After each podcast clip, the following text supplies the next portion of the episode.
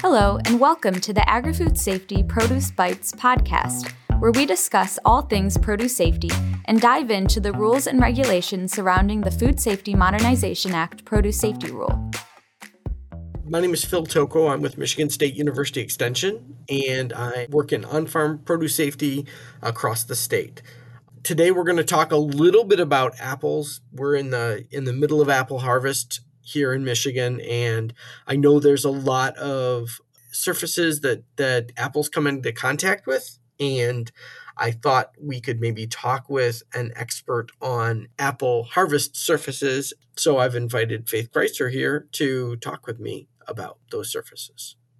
How are you, Faith? Pretty good. How are you doing, Phil? Cool. I'm doing good. Doing good. I was wondering if you wanted to kind of tell us a little bit about who you are and sort of your history and your provenance and how someone from Georgia knows something about apples. yeah. Um, thanks a lot for having me on. I really appreciate it. My name is Faith Critzer, and I'm an associate professor of food microbiology, and I study fresh produce specifically in the realm of food safety. And I've been doing this for 15 years now. And uh, my while I'm at the University of Georgia currently, previously I was at Washington State University, where I was their produce safety extension specialist, and I really enjoyed working with the tree fruit industry out there, which is you know pretty large. And they were really great partners. And so throughout that partnership you know we kind of identified some of the key things they had questions about in the you know world of food safety and we did projects together and collaborated. So that's some of the work that we'll talk about here some of the questions they had and you know while washington's not michigan uh, or new york or anywhere else uh, where they grow tree fruit you know a lot of the same issues still come up when it comes to food safety and how to manage risk and put your resources in the best places um, so that you can keep all the balls in the air yeah, Michigan right now is is in the throes of apple season. I have a feeling that the people that are going to benefit the most from hearing this are not going to hear it until December or later. But uh, definitely, I think it was important to call you and talk to you a little bit about some of the stuff that you've done and, and really some of the work that, that you continue to do. So I'm wondering if you can talk a little bit about the journey that apples take from the time that they're picked off the tree until they get to the grocery store. Yeah. For you know those that are in the industry, um, I think that we're really segmented, even right. So you're either in the field, right, or you're on the post-harvest side and the packing house side. But you know, and also for just you know normal people who like to eat apples who may be listening in, there are a lot of surfaces that apples will come in contact with once they're harvested, right. So there's hand uh, that will pick them. And, you know, we're moving towards automation. So maybe in the future, there's going to be a, equipment that would pick them. So anything that that, you know, Apple touches, we're going to call a food contact surface going forward. So mm-hmm. think about anything that has physical contact with that apple. And mm-hmm. then we're going to go into a picking bag we're going to talk a lot about picking bags today, uh, but they're pretty standardized across the tree fruit industry. Most of us will be using some a type of nylon. It's called Cordura, uh, but you know these are very common uh, within the industry. We also see some canvas used, but you know inevitably that is something that we are you know more by far and away more nylon. And then after they get into the bag, they will then get packed into a bin. And I would say that the bin is the surface that the apples are going to spend the most time in because they are going to essentially ride in that bin from the field all the way to the packing house. And from the packing house, the packing house will, you know, assess their quality characteristics and determine how long they're likely to survive in storage. Because in order for us to have tree fruit year round, we're going to need to have that apple crop that's harvested right now in the fall make it in you know late summer all the way through even in spring of next year and things along those lines. So you're telling me that they don't harvest apples year round in washington eh? they they don't just like in michigan right? So it is a storage crop and, and we're really lucky that it's a storage crop and actually stores really well. Yeah and so in that bin they can remain ultimately for like a year, right? Until essentially they are purchased. And there's different types of storage they can go into, but essentially it's a refrigerated storage and sometimes will modulate the atmosphere. I would argue that that bin is one of the most important food contact surfaces given the length of time they're in it. Do you want me to go into some of the post harvest things? I mean, essentially they're run across a line where they are put in water and washed off. Um, they will mm-hmm. go through various systems to clean off, you know, any residue that may be there. Then they'll many times be waxed, not all the time though. Um, within that system, they'll also go through really high speed automated systems that will both determine their size and color and interior, you know, qual- look for quality defects that you can't see with the naked eye. And they'll be sorted by class or grade and also by size. And essentially, that's what the grocery store puts an order in for. Uh, and if you're ever wondering, why do all the apples in the grocery store look relatively same size and color? Well, it's because that's how they're purchasing them. That's not how they are on the tree, of course. Um, but all of the surfaces, you know, from the water through the brush beds, through the conveyor belting, through those sorters all the way until that apple ultimately makes it into a case or into a bag um, are all still considered food contact surfaces. Cool. Cool. So back to the bins. I mean, I've seen bins out in the field that are plastic and some that are that are wood and it seems to me the growers you know when when i talk to them about the the bins they talk about the price of plastic bins being about three times the cost of wood bins. And the nice thing about a wood bin is if if one of the staves breaks, they can repair it, whereas they can't necessarily repair a plastic bin when it breaks. So, I mean, are are either one are those interchangeable surfaces, or is there differences between those two in terms of cleanliness? Yeah, um, I would say you know from the grower's perspective, they have to look and from the packing house perspective, maybe supplying the bin, they're usually supplying the bins we really think about a lot of factors, right? So food safety is one of those things, but inevitably for them, I we need to acknowledge, right, that they have a lot of things, economics being one of the the key things, right? Because inevitably they are running businesses. When it comes though from the realm of food safety, right, and looking at things, we normally look and assess how easy it is to clean a surface. And we know that wood it doesn't hold a candle to plastic because plastic is a solid surface in the, the plastics that we use for bins. And therefore, it's much easier to get dirt and you know decay residue and things along those lines off of it um, and including in that would be bacteria. Now why is a wood surface not quite as good? It's because it's porous right? And that's just because of its natural its nature does that mean it's a total no go? No, we still see a lot of wood bins used. I think that the growers just have to keep in the back of their mind it's going to be harder to clean them typically. And that may not only affect food safety, uh, but it may also affect things around like decay, right? That can carry over. If that's in the bottom or the sides of the bin, then most likely you're going to be inoculating uh, when you put things in there. So we like to really still talk about no matter what surface you're working with, still having that same frame of mind that you still need to get them clean.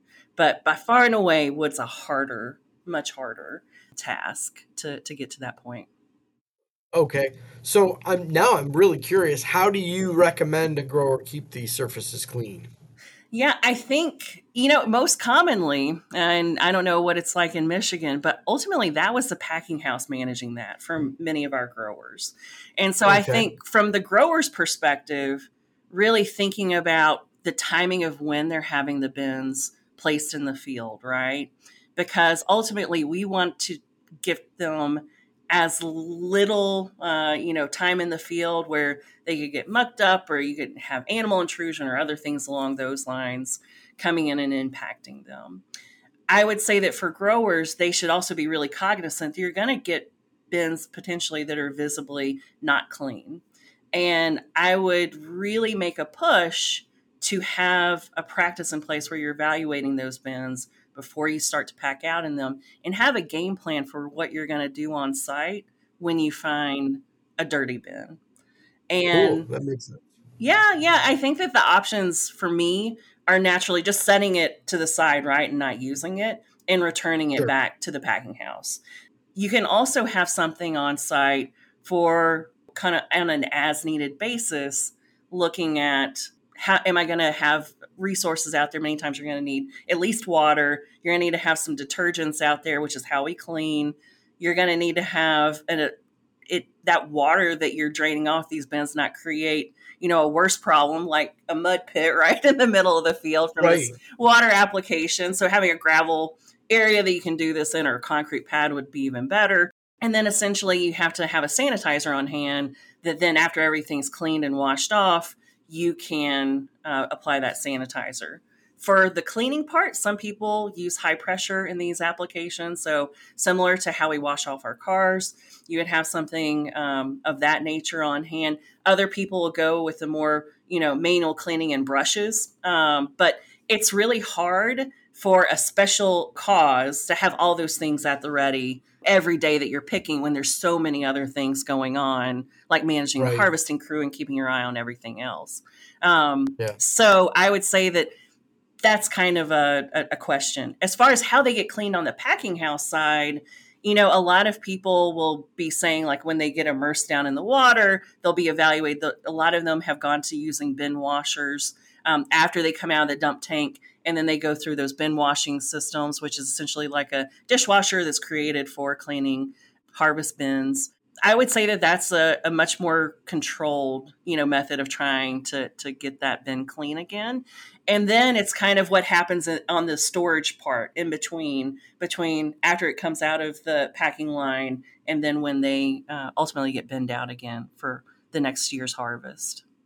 Cool yeah, I mean, I've heard a lot of growers when they store them, they they often find that raccoons get inside of them and and nest over the winter in them and things. Yeah. So that occasionally that kind of thing happens. So it definitely the the idea of of a pre-harvest assessment, making sure that they didn't get um, dirty in the meantime, makes a lot of sense. Yeah, I think that a lot of times, like that makes common sense, right? But it's just like making sure that you impress upon people who may be managing harvest that this is a really key aspect that they need to not shortchange uh, is always really pivotal for management, I think.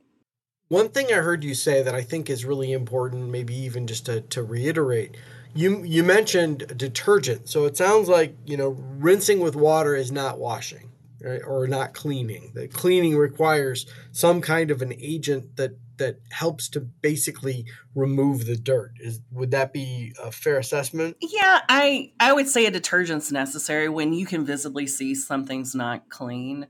Um, not that water does nothing; it definitely does. It helps, right, in physical removal, right. especially the higher the pressure, which you know even some other people would say like you're still just redepositing things and all that spray that you're producing. Right, um, right. So, so, you know, there's there's pluses and minuses, but I think on the realm of bins, it, it is. Uh, something that could easily be utilized um, for field cleaning. You know, as far as detergents go, they are just designed to entrap soil, which tends to actually be a mm-hmm. little bit hydrophobic, which means it doesn't like water. So by allowing that detergent to come in, it can interact with that soil. And when I say soil, it's, you know, plant matter, decay, microorganisms, everything, and allow it to be removed from that surface, which typically is really tightly adhered to.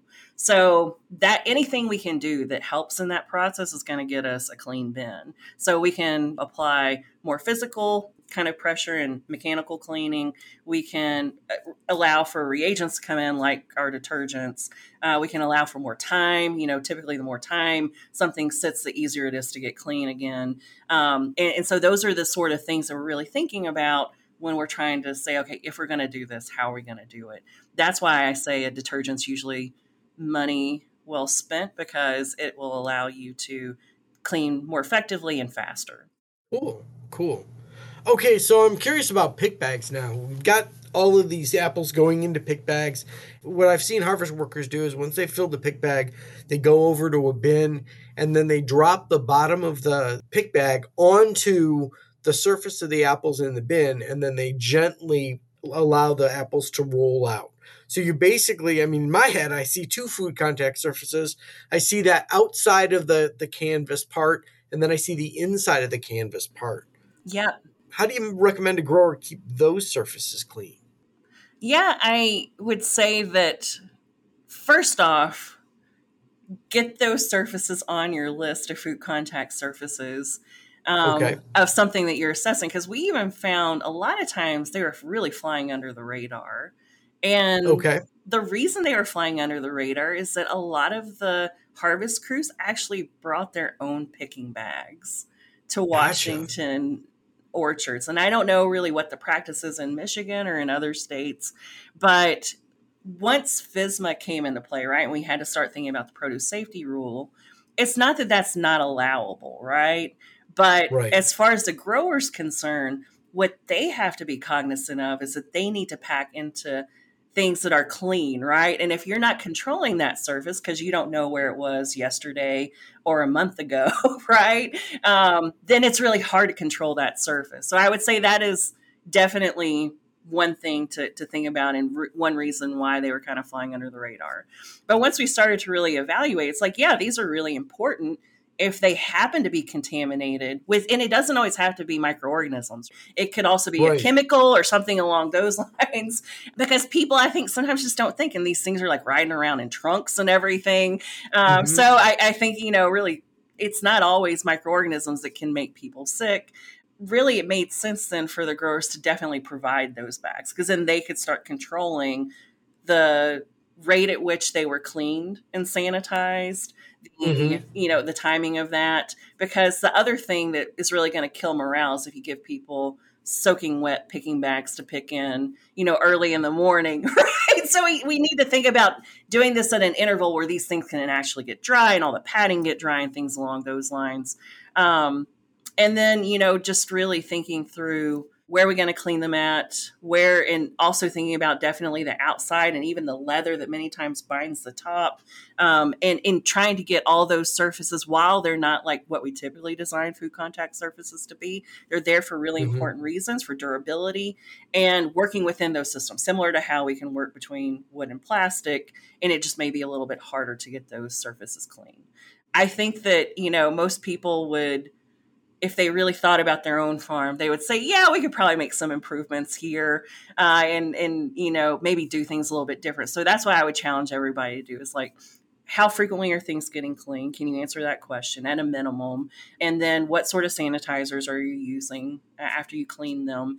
And then, it, you know, hopefully that's happening on an interval so that these surfaces don't become a, a risk factor as far as getting dirty over time. And then, if they are try and make that frequency happen more commonly so that you can achieve both your food safety goals and your worker comfort goals and get a high quality crop packed out. So, one last question. I'm curious if you can tell us a little bit about your research around these food contact surfaces. Yeah, we had a Center for Produce Safety funded project uh, with uh, collaborators at Kansas State University that evaluated the efficacy of different sanitizers on common surfaces that we've talked about. So we looked at the Cordura nylon and we actually used picking bags because everybody knows that there's a, a, bit of a different coating on the interior of the bag versus what's on the exterior of the bag. So we actually used picking bags. We used wood that was from bins, and then we also used plastics uh, that was from bins and we essentially inoculated all of those surfaces with uh, foodborne pathogens. And then we evaluated how well different sanitizers worked uh, on inactivating that target microorganism. So we looked at listeria and salmonella and shiga toxigenic e. coli also. And the takeaway was high level we talked about that wood's hard to clean and it's hard to sanitize and get the similar microbial reduction because it's so porous. What we also found is that honestly, the weave of the nylon provides a very similar protective environment. And many times we got relatively similar inactivation uh, on wood and nylon versus plastic. Wow. Yeah. So, and and it's not like the, the you know the house is on fire or anything. Just like we're still using wood, it's just something to be cognizant of, right? And so right. we may right. need to take more time to clean that those picking bags and we may want to usually on a label for a sanitizer there's a range of concentrations you can select from mm-hmm. for food contact surfaces and i would say probably go with the higher concentration would be really you know a, a, probably a good move for somebody who's looking at those picking bags other people have started to look at the efficacy of liners which uh, are essentially like a plastic liner that covers the inside of picking bags. And you can find okay. these at supply companies because they just weren't 100% sure if they were going to be able to reach the food safety goals they had set for themselves. Of course, that's a lot of plastic potentially in your mm-hmm. field that you have to manage. And it still doesn't take away the fact that you still need to have a clean surface and uh, the exterior of the bag's still not covered and clearly that's coming in contact with apples so it, it's not mm-hmm. like you can just forego cleaning and sanitize, sanitizing those surfaces uh, because you're using a liner right so that that's one thing though that we saw some people start to evaluate for their harvest crews i'm wondering too if they use the liners if they have to worry about ethylene extra ethylene getting caught inside the bag and maybe lower post harvest quality faster Definitely a bin liner. I would really think about you're covering up those vents, right? And many, even right. though the top's still open. And for the the picking bags, to me, it just seems like it, it's a lot of potential trash in your field, and you still have to manage the surface no matter what. Right. Thank you so much for your time today. I appreciate it. Yeah, thank you. Links to anything referenced in this episode are provided in our show notes, which can be accessed on the website at canr.msu.edu slash agrifood underscore safety. Thank you to everyone for listening, and don't forget to tune in next month for another episode of our Produce Bites podcast.